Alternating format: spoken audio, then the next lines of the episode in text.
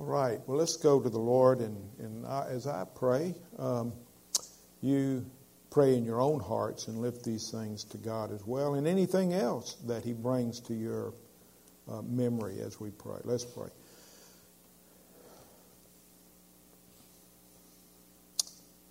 Father, we, we know that we're uh, bowing to a holy, righteous, uh, gracious, merciful, uh, all-powerful, all-knowing God. Uh, and Lord, we come knowing that uh, you love your children, uh, that you love us uh, more than uh, we could ever know or understand. And uh, Lord, uh, that we're precious. We're precious in your sight. Hard for us to understand that, being sinners. Uh, but, Lord, that's what your word tells us. And so, Lord, uh, lift each of us up. Encourage our hearts. Uh, just, uh, uh, Lord, may we just wait before you and rest in you and uh, trust you that you do have all things uh, in control. Even though so much of the time we confess that we uh, have trouble believing that uh, when things are going poorly or not our way. And so, Lord, we lift up to you uh, Cameron. And, uh, Lord, I, I pray that uh, this one who uh, still obviously does not know you, that you would reveal yourself to him, that he would seek the truth and that he would know Christ and he'd be real in his life. Just open his heart uh, to who you are as he uh, hears your word, as it's uh, proclaimed or uh, shared with him. Lord, I would pray for Doris, Becky's grandmother, and and who is uh, going through surgery and in a trying time. God, uh, raise her up. Also for Lily, Lord, we we pray uh, for strength for her as she goes into uh, a situation where there are unbelievers. And uh, uh, so I would pray, God, that you would give her wisdom and boldness uh, as she speaks to those uh, who do not know you. And uh, Lord, I lift up Gail, and uh, Lord, I thank you for her Uh, honesty. And so we would we would just um, pray that you would take this fear away, that um, that we she would see that uh, even though at times we do fear, uh, that perfect love casts out fear, and that you perfectly love us. And, uh, Lord, help us to to know that, again, that you are uh, with us in all that we do and, and guiding us and directing us. And just, Lord, heal her. Lord, I pray that you would just bring a complete healing, that she might be able to work. And, um, Lord, we pray for Erin and her, her stomach ailments. And Lord, we pray for healing for her.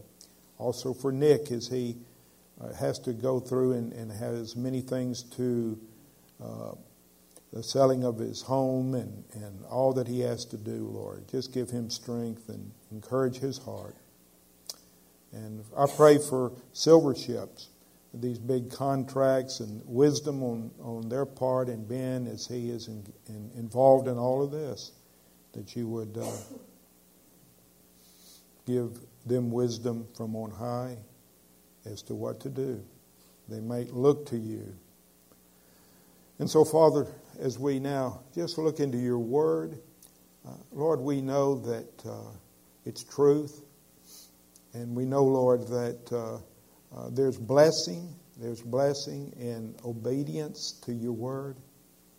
And uh, so, Lord, help us to see the importance of your word in our own lives. We lift up our nation to you, O God. Again, we pray for mercy and for those in the military fighting. Uh, Lord, uh, help us to support them and to lift them up, and uh, have mercy on our nation. Be with our president and his cabinet and all those who are making decisions, God. Direct them, we pray. We ask this in Jesus' precious name. And for his sake, amen.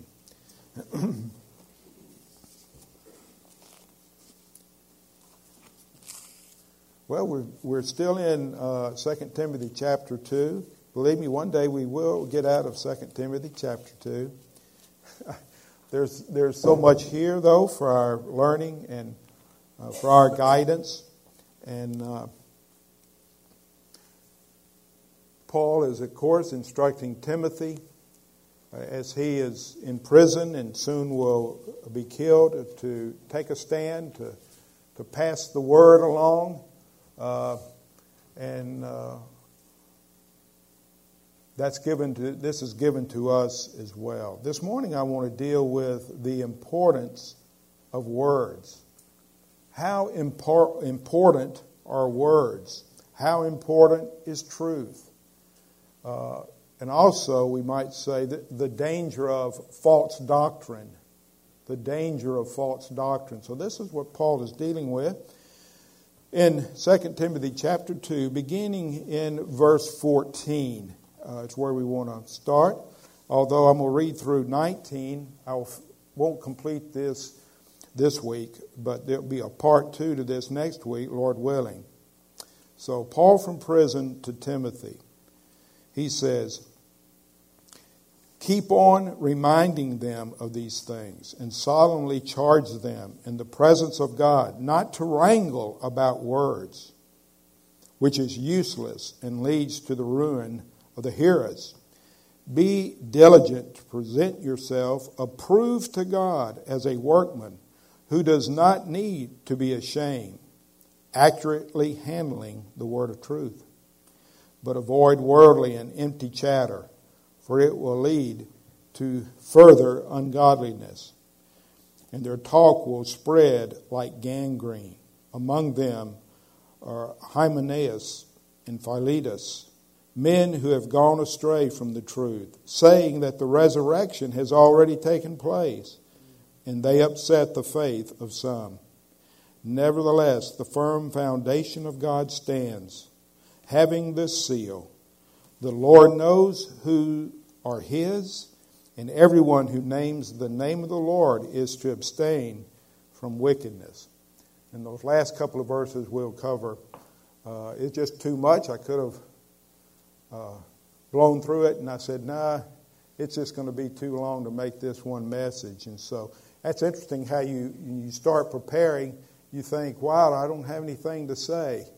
And then you start preparing, and then you realize, wow, there's so much here uh, in, in the studying of it. But uh, words are very important.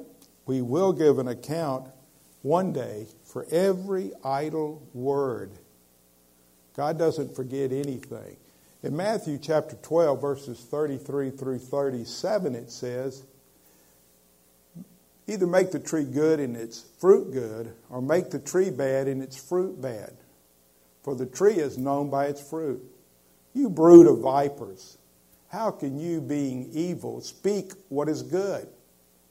For the mouth speaks out of that which fills the heart.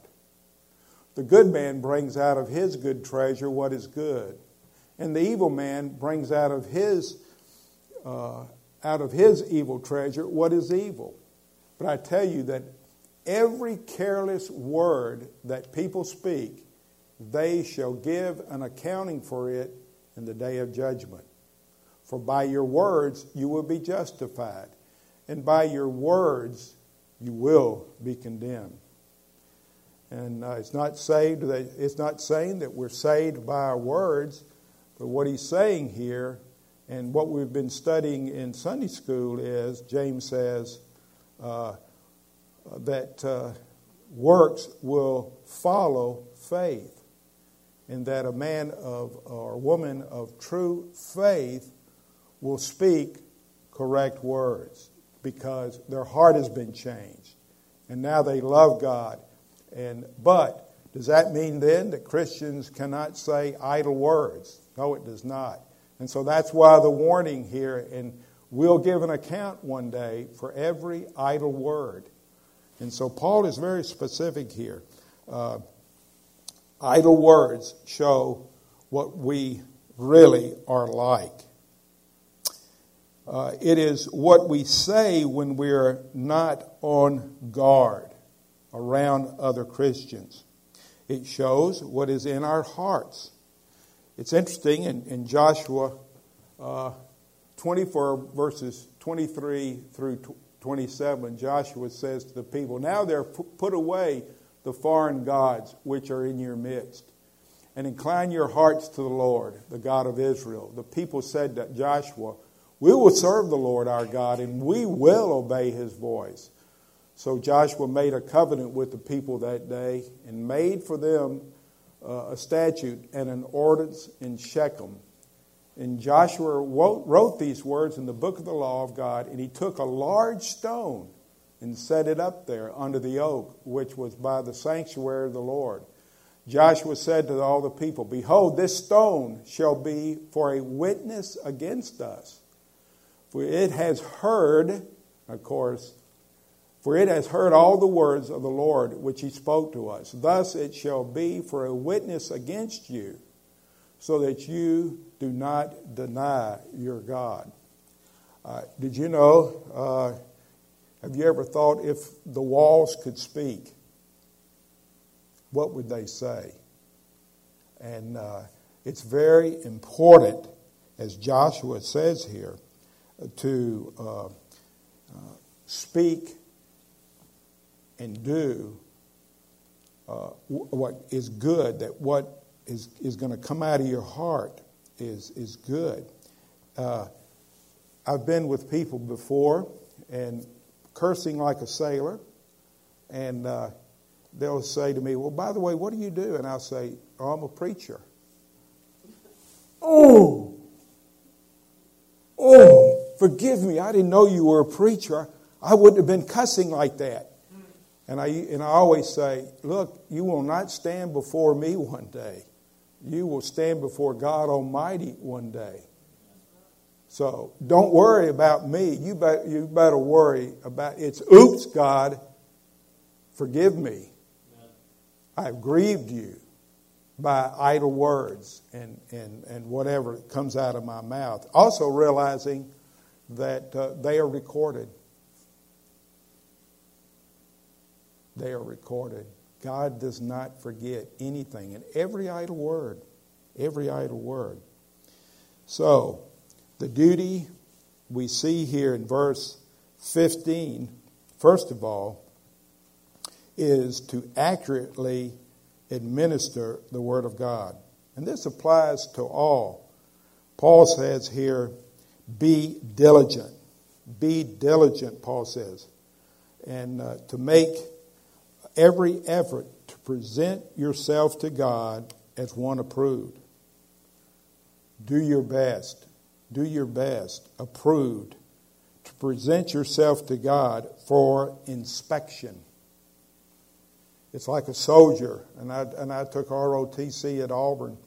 And, uh, and we had uniforms, and we had to polish the brass and shine the shoes and, and clean our rifles and for inspection.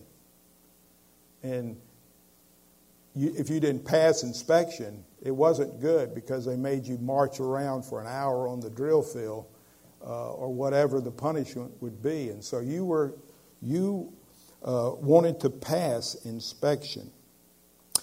And so approved means accepted after being tested. Accepted after being tested. Uh, coins were tested. Mm, you bit down on them to see if they were real. You see a lot of that in the Pirates uh, movies and what have you, where they're testing to see if they're genuine or not. You're presenting yourself to God to please Him, to be approved by God. You're not going to please men. Paul said that.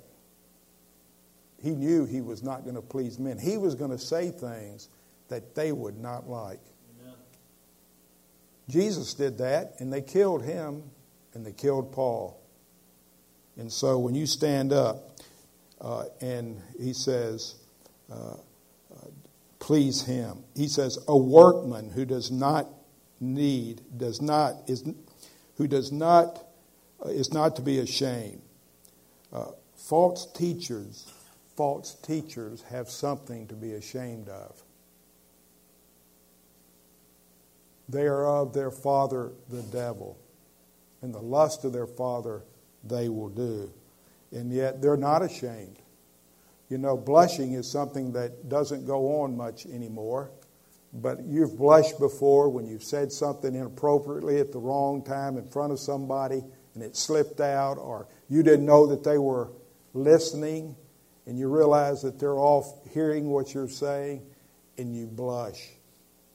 Hopefully you do anyway, because you're ashamed of being caught. God hears everything you're saying. And yet we can speak like he doesn't hear. We can act like he's asleep somewhere. And I'm not saying this to scare you. Maybe it is.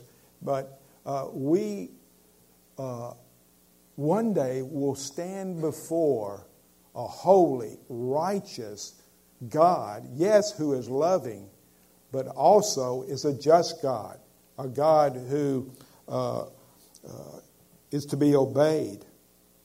And so a workman affects all of life. We're uh, to be ashamed of incomplete and shoddy work. You know, we just don't dabble at this thing, being a Christian. It's not like having a hobby and you go to it uh, today and you don't do it for a week and then you look at your coins and maybe order a coin or whatever your hobby. That's not Christianity. You don't dabble. You don't dabble at this, if you will. As, as one uh, commentator said, we're not dabbling.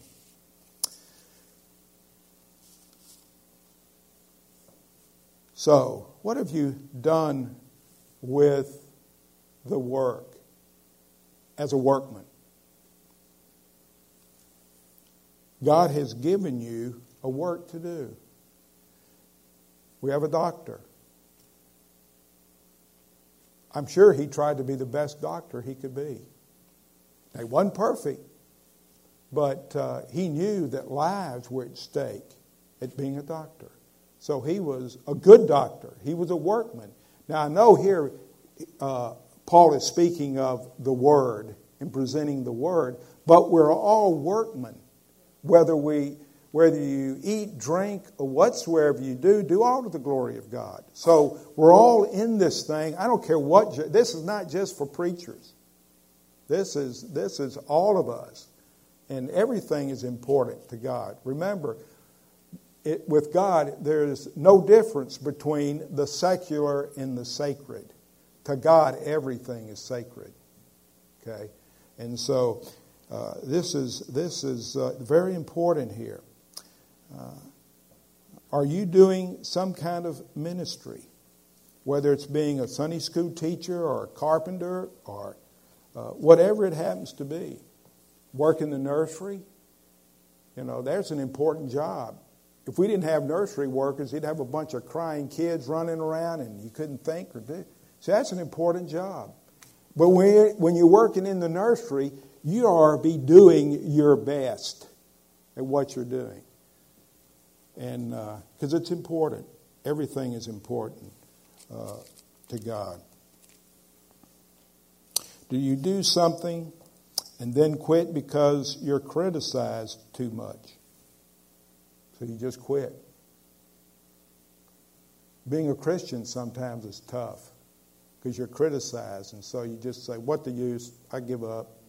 Nobody listens. Nobody hears what I say. I don't see any change in it. I'm just giving up. No, it's the test of your character is what it takes to stop you.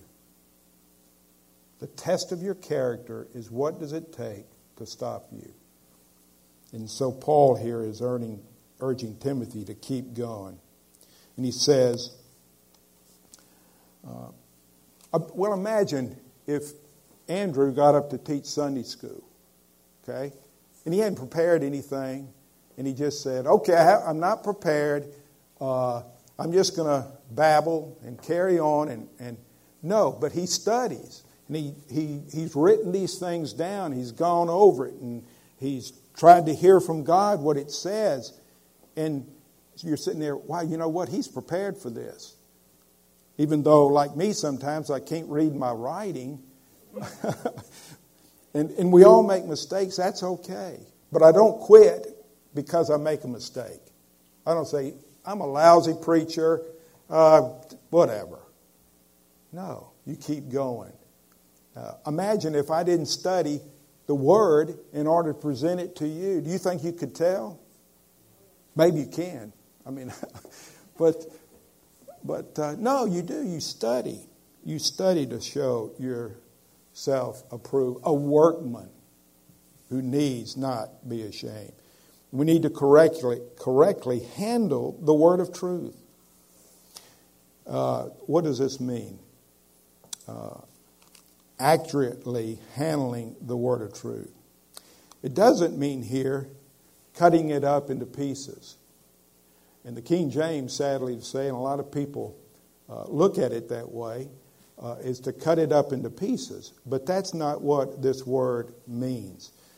This word means cutting a straight road through territory, not making a uh, curvy, snaky road. It means to plow a straight furrow. It means to cut a stone so it will fit into a building with straight lines. To cut, these are all out of the Greek lexicon, to cut straight ways, to proceed by straight paths, hold a straight course, to uh, hear, and I think, to teach the truth accurately and correctly. So that's what it means to uh, rightly and accurately preach the truth, to cut a straight line. And that's what Paul's saying here, cut a straight line. It's interesting, in uh, Proverbs, I found this verse, in all your ways, and we all know Proverbs three, five, and six, so he says, in all your ways acknowledge him, and what? He will make your paths straight. He's cutting a straight path. When we study, we're cutting a straight, when, when we're accurately seeing God's Word, we're cutting a straight path. And today, what false teachers do is they get off the straight path, and they start uh, dabbling and, and going in areas and making big deals over things that, that aren't, uh, aren't important at all. And uh, so that's how important uh, all of this really is. It's extremely in, important. So the pastor should cut a straight road through t- uh, through truth, not swerving uh, to either side, uh, so the people can see clearly when they hear from a heretic what heresy is. By the way, how do you tell what's a counterfeit? Do you study the thousands of counterfeits that there are? No, you study what a real bill looks like. You study the truth about a bill and all the aspects of it. So then when you see a counterfeit, it has deviated from what the real thing is. And so how do you understand what false teaching is? You know the truth. And then when you hear it, you go, that's not true. And so we have to be careful about going and studying all of this falsehood, because this is what Paul is warning against. He said, cut a straight path. The truth is truth. The truth never changes. And so don't go off and study all this and listen to all this jargon and nonsense and, and what people have to say and, oh, it's my opinion. I really don't care what your opinion is. And that may sound mean and ugly, and I'll listen to it, but I want to know what the Word of God teaches. You see, that's where we walk. We walk in this straight path. And so Paul is, is very clear here in, in pointing this out. Uh, if somebody comes and says, you know, salvation is by grace through faith, but you also have to be baptized. Well, you go to God's Word and you say, For by grace are you saved through faith, and that not of yourselves.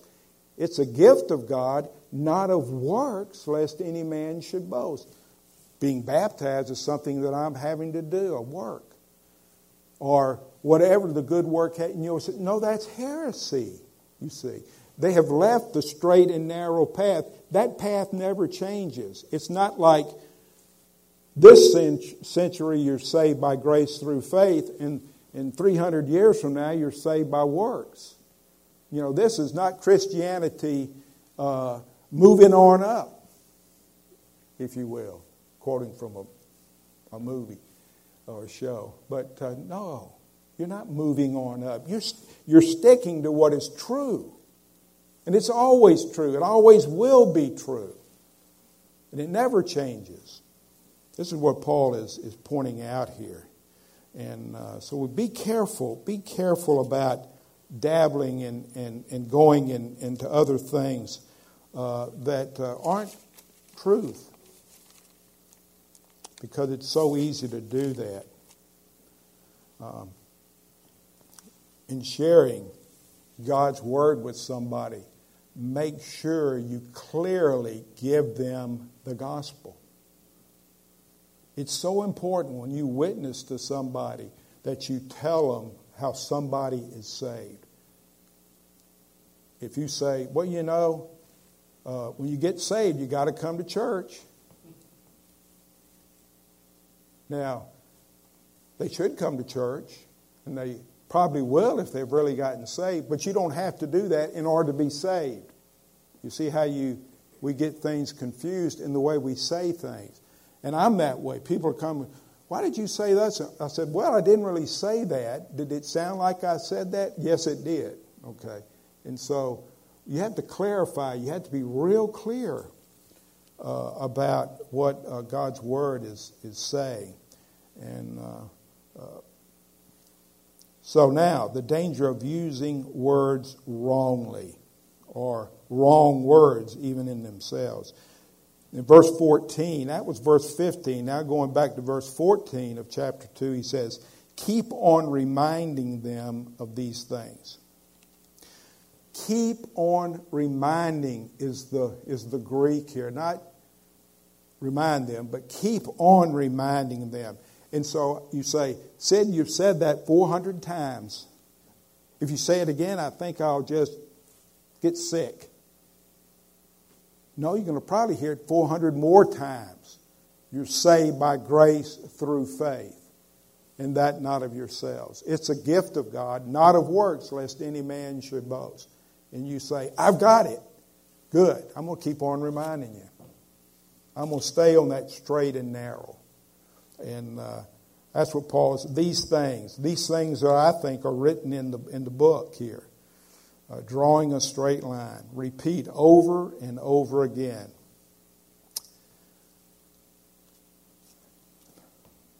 He says, charge them, warn them in the presence of God. Why? Well, God knows and God hears. Keep on, not to quarrel, quarrel about words. Don't get in battle over words. But you say, well, sometimes you've got to get in a battle over words. Yes, you do. Important words. The deity of Christ. Was he a God or is he the God? That's a word you can battle over. A or the. So it's, he's not saying here, don't battle over important things. Okay? But these things that really don't matter, where there's different interpretation of. Don't get to where you can't even speak to a fellow Christian over pre-meal, post-meal, or whatever meal it happens to be. And you separate over things that people differ on. And there are a lot of those areas in the Scripture. But when it comes to the gospel, it's truth. It doesn't change. And Paul says, I'm not ashamed of the gospel, for it is the power of God unto salvation for all those that believe, not work hard. And uh, that's that's clear. And so uh, he says here, uh, charge them and warn them in the present not to quarrel, quarrel about words, uh, but fight uh, over every little thing is not what Paul is talking. What does it produce when we do that? Discontent, hot tempers, wasted energy, but not much light. You know, I think it's so important uh, of how we speak to, with one another, to one another, uh, and what we say to one another. You know, in First Timothy that uh, Andrew went uh, through, First Timothy six, three through five, Paul says, if anyone advocates a different doctrine and does not agree with sound words, those of our Lord Jesus Christ, and with the doctrine conforming to godliness, he is conceited and understands nothing. But he has a morbid interest in controversial questions and disputes about words, out of which arise envy, strife, abusive language, evil speculation, suspiciousness, and constant friction between men of depraved mind and, and deprived of the truth, who suppose that godliness is a means of gain. It leads to trouble, in other words. It leads to trouble in the church. Boy, I've known so many churches who get all involved in some little matter, and uh, that really makes no difference whatsoever. And uh, it will lead, Paul says here also, it uh, which is useless and leads to the ruin of the hearer. It's not good to keep debating with false teachers. If you have a Jehovah's Witness come to your house, uh, Don't sit there and argue with them for hours and hours and debate with them over things that they want to talk about. Give them the gospel. Tell them that you're a born-again Christian. Shut the door. Love them. Give them the gospel. Give them a tract. They've come to your house, I know, but give them. Don't accept their literature, and uh, uh, because they are spreading heresy. Very, and, and it uh, it will lead to the ruin of the hearer. It's not good to keep debating with them, and uh, that's been my uh, finding with them. If you want to sit there and do that, that's up to you. But I, I go to, they'll say, well, the Greek says, and I said, oh, does it really? Well, it happens to be I majored in Greek. You go get my Greek book and show me, and of course that blows them away, because they don't know Greek. They've been taught a few Greek words, and I'll go and I'll show them in the uh, Greek grammar where Jesus plainly says that he is God. I give them that, give them a copy of it, and I said, when you can dispute this grammatical rule in the Greek, you come back to me and we'll talk. But this is a, a grammatical rule that has, has not been uh, disputed in, in hundreds of years. And I said, that's the truth, and I hope the truth will set you free. Jesus is God. Been nice talking to you. Goodbye. Boom. It, you see, because just to argue with them and debate with them uh, will only produce friction. And, uh, and we can fall prey to that. Uh, and there's so many Christians who are confused about certain things. and uh, it's it's sad. Uh,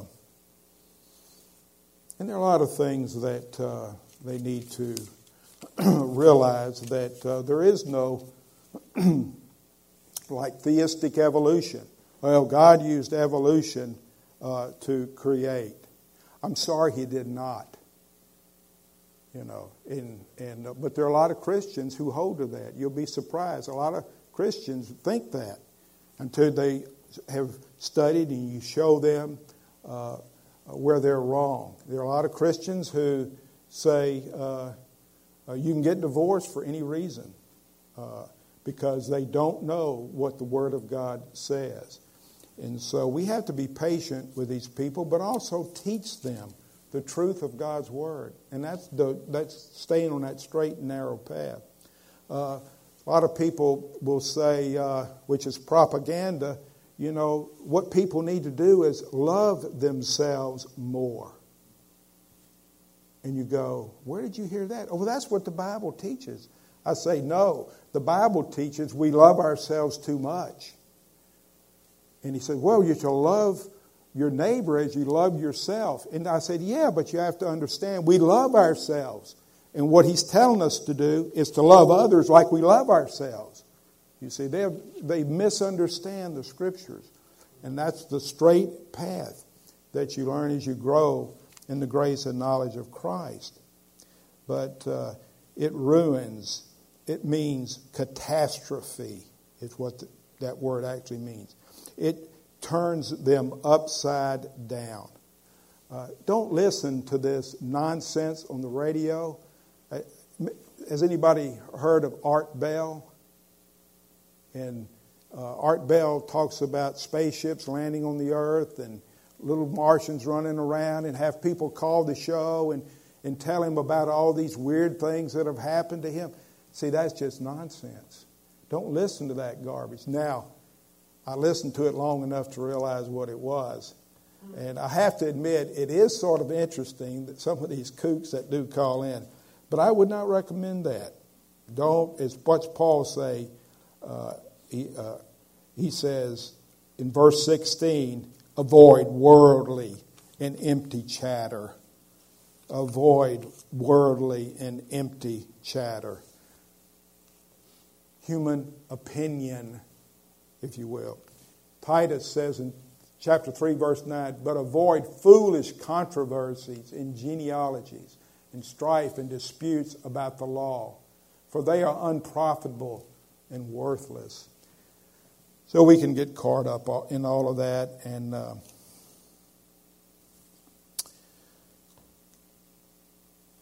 so what does Paul say it leads to in verse sixteen? It leads to further ungodliness. When you listen to all that nonsense, it's going to influence you in a bad way, he's saying. So what are we to do? Whatever is true, honest, just, pure, lovely, and of good report, if there be any virtue, if there be any praise, think on those things. There's enough garbage out there uh, to, uh, to sink ten thousand battleships. But what we're to do is to straight and narrow path. What does God's Word say? See, God's Word is a sure foundation. Christ is a sure foundation. Man's opinion changes all the time. It's, it's, it's one thing one day, and it, it, uh, eggs are good for you one day, and eggs aren't bad for you the next day. And, and blah, you know, you just, after a while, you go, gee, my netties, you know. Well, God's Word is sure. It's truth. And the truth will set you free. And uh, Paul is very, very avid here. And he says, uh, go down those wrong roads. And where do they take you? Where do they take you? Into ungodliness. False teaching, he says, is like gangrene. It's like gangrene. What does gangrene do? It rots. False doctrine will spread like gangrene. And it will. It's like a disease in the body. It spreads. Like cancer, it spreads. That's what false doctrine will do. That's why don't go out and learn all these false doctrines. No, know the truth, and then you can spot a false doctrine, you see. That's my encouragement to you. Uh, so it's very important to do that. You know, there's a story told, and I'll end with this. Uh, maybe. There were two boys who, and I probably told this before at some point, but I think it, it, it makes the point. And uh, these two boys were told by their parents to go down to the lake and catch some fish, that the family needed good, wholesome fish to eat for supper, that they needed that. They were out of food, and it was the boy's job uh, to do what the father and the mother told them to do. Well, on the way down to the fishing hole, they, they spot a moccasin. So they kill the moccasin, this awful, terrible, poisonous, venomous, and they'll say, I wonder if there are any more moccasins around here. So they go off and have a battle with another wicked, poisonous moccasin, and they kill it. So they said, why, we've killed two. Let's look around the lake. So they look all around, and they killed all of these poisonous, terrible, venomous snakes. What did they fail to do? Catch fish. See, we need to be about the Father's business. We need to be fishing. We need to be fishing for men, not all fighting all of these terrible things around us, but pointing men to Christ. Men need Christ. They don't need a better government, more laws. No, they need Christ. They need to have a heart change. We need to be telling uh, uh, what's going to affect their life. Not human opinion. God's Word is going to change them, empower them uh, to, to live and to uh, do what God would have them uh, do. So don't fight the battles of trivia, of unimportant things that you can fight. You, and a lot of people really, I do, I love fighting battle, those battles. I remember at Bob Jones, and I said I was through, and I will be after this. I remember at Bob Jones on Friday nights, because they kept you going there, such a rigid uh, schedule and all. So you had very f- little free time. On Friday nights, though, uh, you had a f- kind of a free night. So all the guys would get into somebody's room and debate. And we would debate over Calvinism and Arminianism and, and uh, pre-mill and post-mill. We'd just get in there. And at the end of the thing, we couldn't stand each other.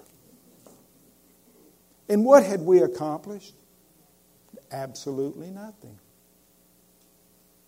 And so we finally realized that wasn't a good thing. So we quit it. And so what did we do?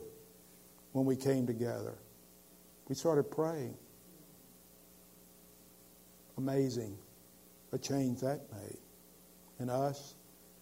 And uh, just so I just examine yourself. It's what Paul's telling Timothy to do, to cut a straight path. Let's pray. Father, help us as your children, Lord, to know what's right and go ahead.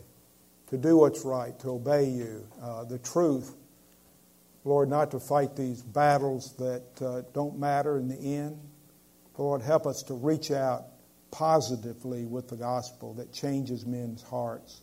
Lord, it's so easy to get our, our eyes fixed on what we think may be important, and which was to you not important at all. And one day, Lord, as we've read from your word, we will give an account of every idle word. So, Lord, help us uh, uh, to live for you and to do that which is pleasing to you, O Lord. In Jesus' name, amen.